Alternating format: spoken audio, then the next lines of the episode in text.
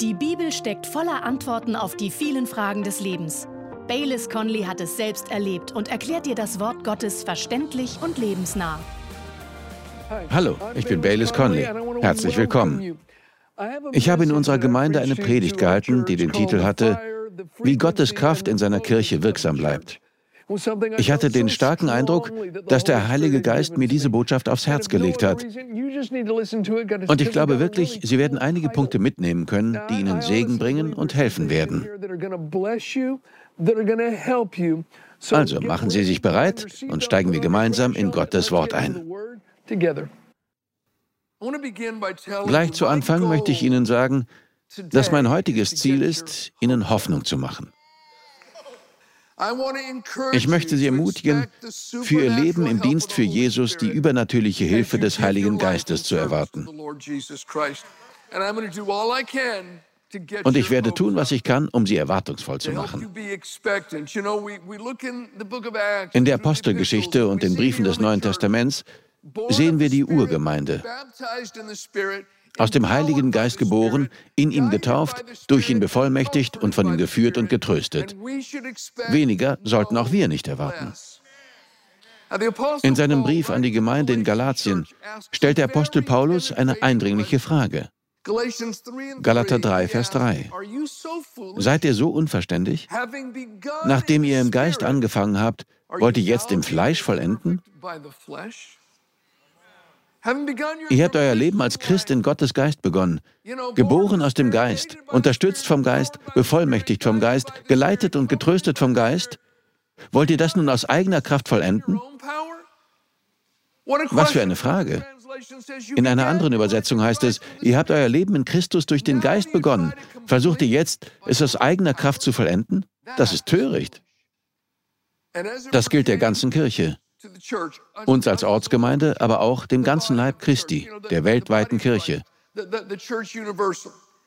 Haben wir die himmlische Weisheit und Kraft durch irdische Philosophien und menschliche Kraft ersetzt?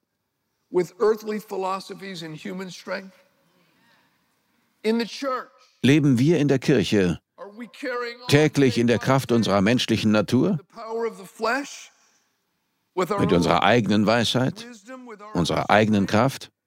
Oder erwarten wir vom Heiligen Geist, dass er uns leitet, bevollmächtigt, tröstet und all das tut, wovon wir in der Bibel lesen? Ich möchte heute über drei Wahrheiten aus der Urgemeinde sprechen. Wir beginnen in Apostelgeschichte 1, eine Kirche, die Feuer hat. Apostelgeschichte 1, Vers 4 sagt über Jesus, und als er mit ihnen versammelt war, befahl er ihnen, sich nicht von Jerusalem zu entfernen, sondern auf die Verheißung des Vaters zu warten, die ihr, sagte er, von mir gehört habt. Denn Johannes taufte mit Wasser, ihr aber werdet mit Heiligem Geist getauft werden nach diesen wenigen Tagen. Vers 8, aber ihr werdet Kraft empfangen.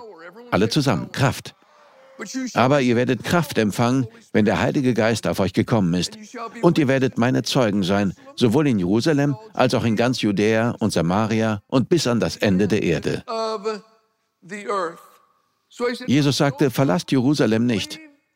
Geht nicht hinaus und evangelisiert. Versucht nicht irgendetwas zu tun. Wartet auf die Verheißung des Vaters. Ihr werdet mit dem Heiligen Geist getauft werden. Und wenn der Heilige Geist auf euch kommt, werdet ihr Kraft empfangen.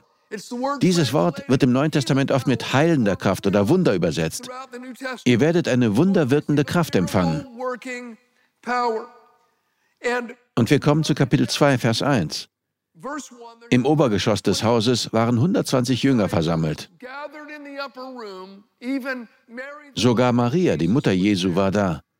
Sie beteten zusammen und dann geschah Folgendes. Ab Vers 1. Und als der Tag des Pfingstfestes erfüllt war, waren sie alle an einem Ort beisammen.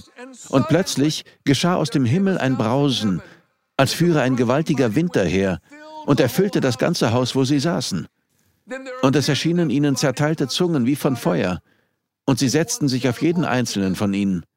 Und sie wurden alle mit Heiligem Geist erfüllt und fingen an, in anderen Sprachen zu reden, wie der Geist ihnen gab auszusprechen.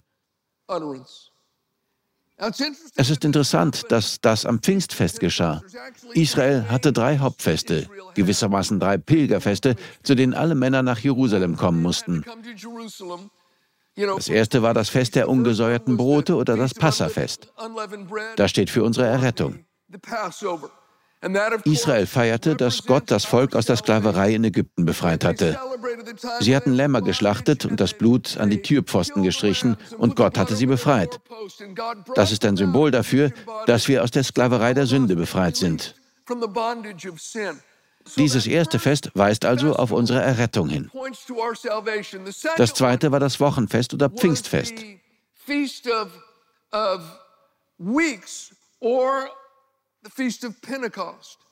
Es fand 50 Tage nach dem Passafest statt und war buchstäblich ein Erntefest. Die Bibel sagt, das Fest sollte beginnen, wenn man mit der Ernte begann. Es weist darauf hin, dass wir nun von Gott gebraucht werden, um Menschen überall auf der Welt als Ernte einzubringen. Eine Menschheitsernte. Und es ist interessant, dass es zu Pfingsten stattfand. Pfingsten, das kommt vom griechischen Wort für 50, Pentekoste. Es waren 50 Tage, also sieben Wochen plus ein Tag. Das war der Tag, den sie als Pfingsten feierten. Und dass der Heilige Geist voller Kraft an jenem Tag kam, damit sagt Gott uns, ich möchte euch gebrauchen, um die Erntefelder der Welt zu erreichen, um kostbare Menschen in mein Königreich zu bringen. Doch das könnt ihr nicht aus eigener Kraft und mit eigener Weisheit. Ihr braucht die Kraft des Heiligen Geistes, der Wunder bewirken kann. Ihr braucht die Befähigung von ganz oben, wenn ihr erfolgreiche Erntearbeiter sein wollt. Das dritte große Fest war das Laubhüttenfest. Das Volk kam nach Jerusalem und baute kleine Hütten, einen vorübergehenden Unterschlupf. Darin wohnten sie dann eine Woche lang. Sie gingen nicht in ihre eigenen Häuser, sondern lebten in den kleinen Hütten. Und Gott sagte, das sollt ihr tun, damit ihr euch daran erinnert, wie ich euch aus Ägypten brachte. Ihr wart damals nur auf der Durchreise ins verheißene Land. Für uns heute weist dieses Fest darauf hin, dass auch wir nur auf der Durchreise sind. Wir sind Pilger und Gäste, sagt die Bibel. Wir sind nur kurze Zeit hier. Unser Leben ist ein Dunst, der für kurze Zeit erscheint und dann verschwindet. Und wir haben nicht ewig Zeit, Gottes Arbeit zu tun. Liebe Freunde, alles, was Sie jetzt in Ihrem Leben ansammeln, werden Sie zurücklassen, jedes Stück davon. Und keiner kann sagen, was die nächste Generation damit anfangen wird. Sie sind nur kurze Zeit hier und dann werden Sie vor Gott stehen, genau wie ich. Darum sagt Jesus, wartet auf die Verheißung des Vaters. Ihr werdet mit dem Heiligen Geist getauft werden und wenn er auf euch kommt, werdet ihr Kraft empfangen. Und es ist interessant, als der Heilige Geist kam, kam er wie ein tosender Wind. Warum der Wind? Ich weiß es nicht. Wahrscheinlich ist es ein Symbol. Ich möchte Ihnen eine kleine Geschichte erzählen. Ich glaube, ich habe sie hier bei uns noch nicht erzählt.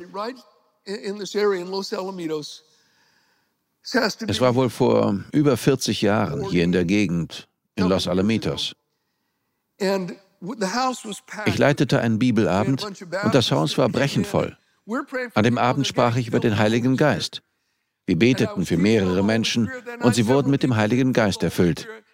Jede Tür und jedes Fenster in dem Haus war verschlossen.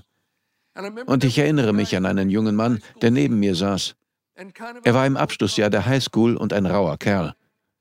Später wurde er der Leadsänger einer in den ganzen USA sehr berühmten Band. Manche von Ihnen würden ihn bestimmt kennen. Er saß also neben mir am Kamin, ich saß in einem Sessel. Plötzlich ging ein Windstoß durch den Raum. Es gab weder eine offene Tür noch ein offenes Fenster, aber die Vorhänge flogen hoch. Ich schaute den jungen Mann an und er hatte die Augen weit aufgerissen. Er hatte ein Glas Wasser in der Hand und zitterte so sehr, dass das Wasser herausschwappte. Er stellte es ab, verließ das Zimmer, ging durch den Flur ins Bad und schloss die Tür. Zehn Minuten später kam er heraus und sprach in einer fremden Sprache. Das geschah wirklich. Warum? Warum gab es Wind? Ich weiß es nicht. Warum gab es am ersten Pfingstfest Wind? Ich weiß es nicht. Aber beim ersten Pfingsten kam auch Feuer, das sich zerteilte und sich wie Zungen auf jedem Anwesenden niederließ. Ich glaube, auch das ist ein Symbol und ich verstehe es folgendermaßen. Unter dem alten Bund, als Gott sein Volk aus Ägypten ins verheißene Land führte, gab es nachts eine Feuersäule. Sie war eine Manifestation des Heiligen Geistes und diese Feuersäule gab ihnen Licht und Wärme. Aber wenn sich die Feuersäule bewegte, brachen sie das Lager ab und folgten der Feuersäule. Gott führte sie übernatürlich von außen. Und nun führt uns der Heilige Geist nicht mehr so von außen. Er kommt auf jeden Einzelnen. Jesus sagte, der Heilige Geist ist bei euch, aber er wird in euch sein. Früher führte er das Volk als Ganzes von außen und nun führt er jeden Christen von innen heraus, weil er in uns wohnt.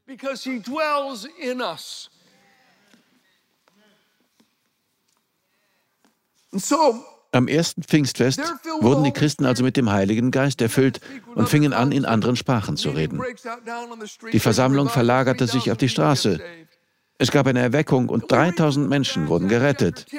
Gehen wir weiter zur Apostelgeschichte 10. Das ist zehn Jahre nach dem ersten Pfingstfest in Kapitel 2. Petrus war im Haus von Cornelius, der Heilige Geist kam, alle im Haus wurden mit dem Heiligen Geist erfüllt und fingen an, in anderen Sprachen zu reden. Gehen wir weiter zur Apostelgeschichte 19, also 20 Jahre nach dem ersten Pfingstfest in Kapitel 2. Paulus war in Ephesus und traf auf einige Nachfolger Jesu. Er fragte sie, habt ihr vom Heiligen Geist gehört? Habt ihr den Heiligen Geist empfangen, als ihr gläubig wurdet? Sie antworteten, wir haben noch nicht einmal gehört, dass es einen Heiligen Geist gibt. Paulus fragte, woran glaubt ihr? Sie sagten, an die Taufe des Johannes. Johannes sagte uns, dass der Messias kommen würde und darauf haben wir unser Vertrauen gesetzt. Wir wissen, dass er kommen wird. Paulus sagte, er wird nicht kommen, sondern er ist schon gekommen. Sein Name ist Jesus. Und sie ließen sich im Namen Jesu taufen und setzten ihr Vertrauen auf ihn. Jetzt waren sie errettet. Dann legte Paulus ihnen die Hände auf und sie alle wurden mit dem Heiligen Geist erfüllt und begannen in anderen Sprachen zu reden und prophetisch zu reden. Jesus sagte, wenn das geschieht, werdet ihr Kraft empfangen, die Wunder wirken kann. Es ist die gleiche Kraft, die von Jesus ausging und die Frau mit den Blutungen heilte. Das ist das gleiche griechische Wort. Wenn es in der Bibel heißt, es ging Kraft von Jesus aus und heilte alle, steht da das gleiche Wort wie in Apostelgeschichte 1, Vers 8. Über Stephanus, einen der Armenpfleger, heißt es, er war voller Glauben und Kraft. Auch hier das gleiche griechische Wort. Er tat große Wunder unter den Menschen. Und diese Kraft können wir auch heute noch haben. Pastor Harrison aus unserer Kirche wurde als kleiner Junge von seiner Gehörlosigkeit geheilt. Durch dieselbe Kraft. Einer meiner besten Freunde kam zu uns in die Kirche, als wir noch an unserem alten Standort waren. Er hatte sein Leben komplett an die Wand gefahren. Er war Alkoholiker. Er hatte seine Ehe zerstört und sich von seiner Frau getrennt. Es sah hoffnungslos aus. Außerdem war er wegen einer schweren Rückenverletzung dauerhaft behindert. Als er das erste Mal zu uns in die Kirche kam, war er betrunken.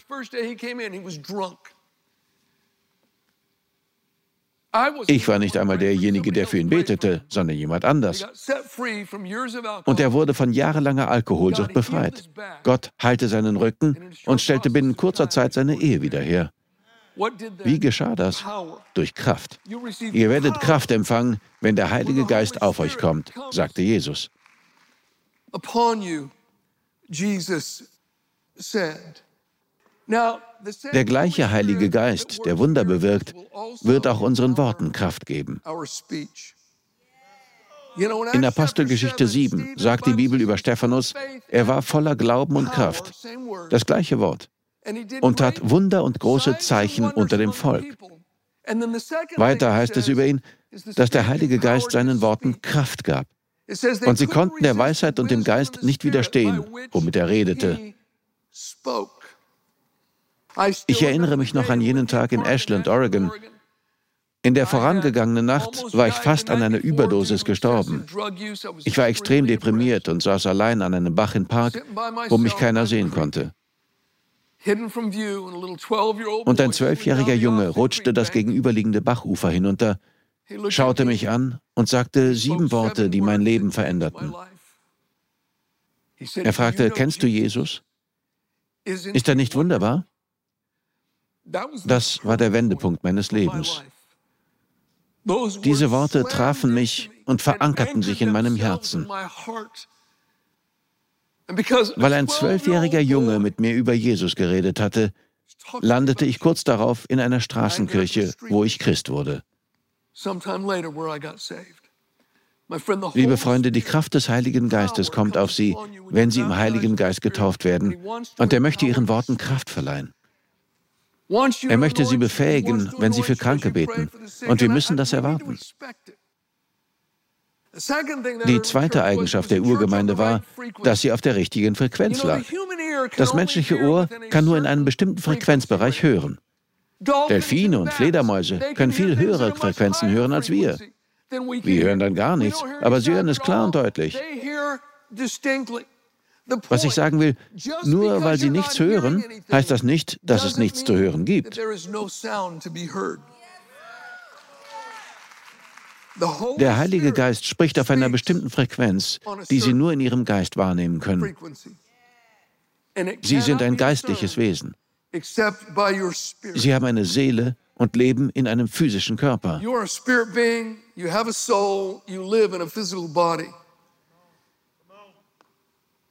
Und wenn der Heilige Geist spricht, spricht er nicht Ihren Intellekt oder Ihre Gefühle an. Das sind die falschen Frequenzen. Irgendwann werden es vielleicht auch ihre Gefühle und ihr Intellekt begreifen, aber wenn der Heilige Geist spricht, spricht er ihren Geist an.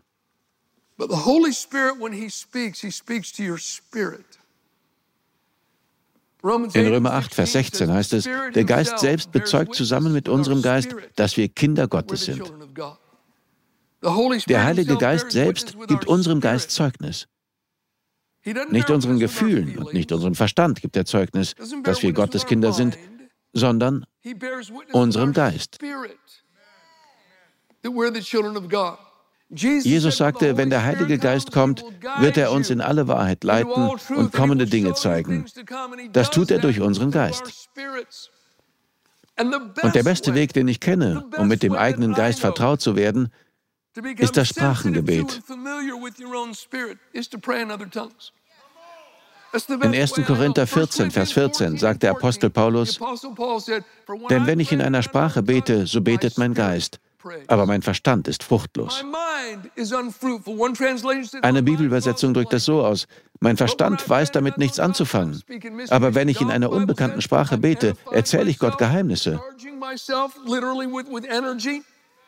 Die Bibel sagt, ich baue mich selbst auf, ich lade mich mit Energie auf. Wenn ich in einer unbekannten Sprache bete, betet mein Geist. Oder nach einer anderen Übersetzung, wenn ich in einer unbekannten Sprache bete, betet mein Geist durch den Heiligen Geist in mir. Der Ursprungsort der Fremdensprache ist der gleiche Ort, an dem der Heilige Geist zu uns spricht, an dem er Zeugnis gibt. Manchmal habe ich das Bedürfnis, von Gott zu hören. Dann bete ich 45 Minuten oder eine Stunde in Zungen und werde dann ganz still.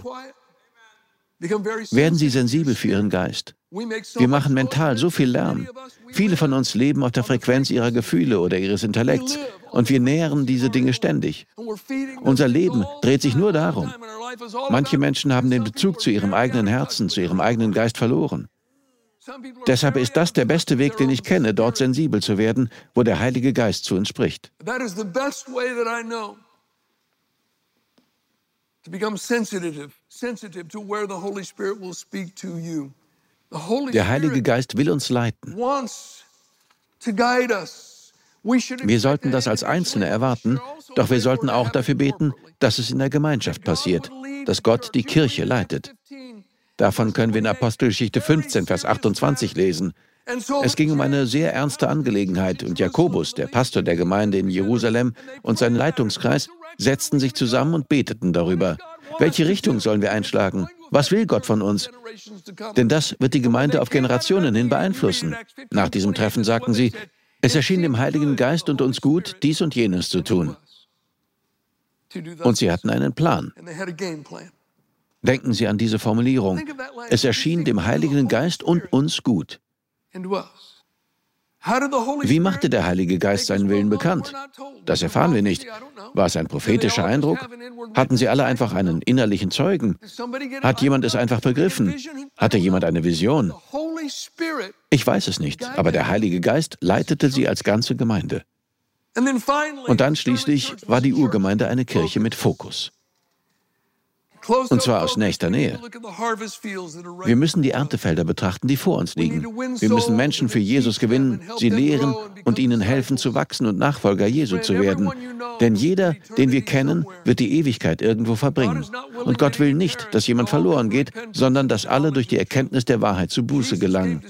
Jesus kam, um zu suchen und zu retten, was verloren ist. Selbst diejenigen, die politisch auf unserer Gegenseite stehen.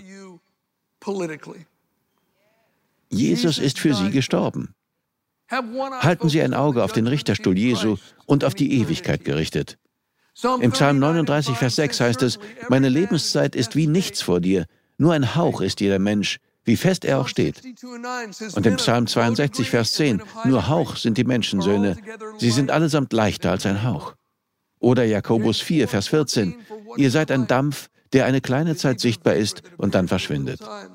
Wir sind nur kurze Zeit hier. Wir haben nicht viel Zeit zum Arbeiten. Dann kommt die Ewigkeit. Und wenn wir sehen, dass unsere Zeit hier so kurz ist und Menschenseelen das Wichtigste für Gott sind, sollten wir dann nicht dazu inspiriert sein, für Jesu Sache zu reden und zu beten und zu geben, selbst wenn es uns Verfolgung einbringt? Ich hatte den Eindruck, dass ich Ihnen das sagen muss. In Apostelgeschichte 1, Vers 8 sagt Jesus, wenn der Heilige Geist auf euch kommt, werdet ihr Kraft empfangen. Ihr werdet meine Zeugen sein in Jerusalem, Judäa, Samarien und bis an die Enden der Erde. Er sagte nicht Jerusalem und wenn ihr dort fertig seid, Judäa und dann Samarien und wenn ihr dort fertig seid, dann geht in den Rest der Welt. Er sagte Jerusalem, Judäa, Samarien und bis an die Enden der Erde. Wir müssen auf allen Erntefeldern gleichzeitig arbeiten. Und Jesus sagte, ihr werdet auf der ganzen Welt meine Zeugen sein. Kraft wird auf euch kommen. Zeuge sein bedeutet, im Auftrag von Jesus sprechen, für Jesus das Wort zu ergreifen, Zeugnis für ihn zu geben. Aber das gleiche Wort kann man auch mit Märtyrer übersetzen. Es bedeutet, dass wir bereit sind, Zeugnis zu geben und unseren Glauben nicht zu verleugnen, selbst wenn es uns das Leben kosten sollte. In Apostelgeschichte 22 ist von Stephanus die Rede, dem ersten Märtyrer der Kirche. Dort steht auch das Wort Märtyrer. Er wurde für seinen Glauben getötet. Da steht das gleiche Wort wie in Apostelgeschichte 1, Vers 8 für Zeuge. In Offenbarung 2 spricht Jesus von denen, die ihren Glauben nicht verleugnen und ihre Haltung zur Wahrheit nicht kompromittieren lassen. Konkret erwähnt er seinen treuen Märtyrer Antipas, den es das Leben kostete, weil er keine Kompromisse eingehen wollte. Er war bereit, Zeuge zu sein, auch wenn es den höchsten Preis bedeutete.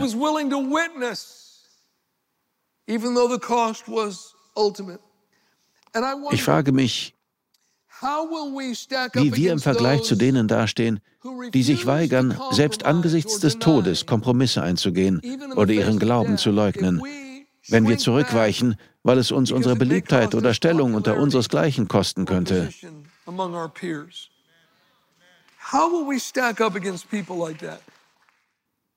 Doch wir haben Brüder und Schwestern auf der ganzen Welt.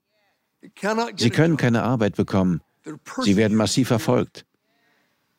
In manchen Fällen verlieren sie das Leben, wenn sie ihren Glauben an Jesus nicht abschwören.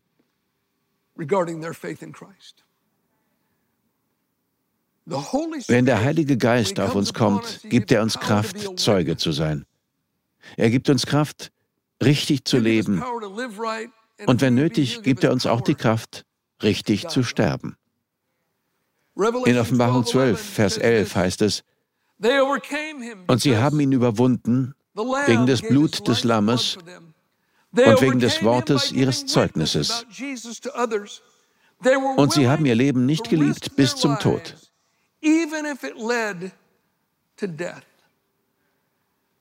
Das ist die Haltung, die der Heilige Geist in jedem von uns bewirken will, wenn wir auf ihn schauen und uns ihm ergeben.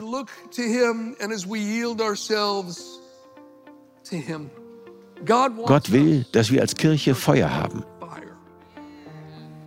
Er will, dass wir eine Kirche auf der richtigen Frequenz sind. Und er will, dass wir eine Kirche mit Fokus sind. Wir danken dir fürs Zuhören. Weitere Predigten sowie eine tägliche Andacht von Baylis findest du kostenlos auf baylis-conley.de. Gott segne dich.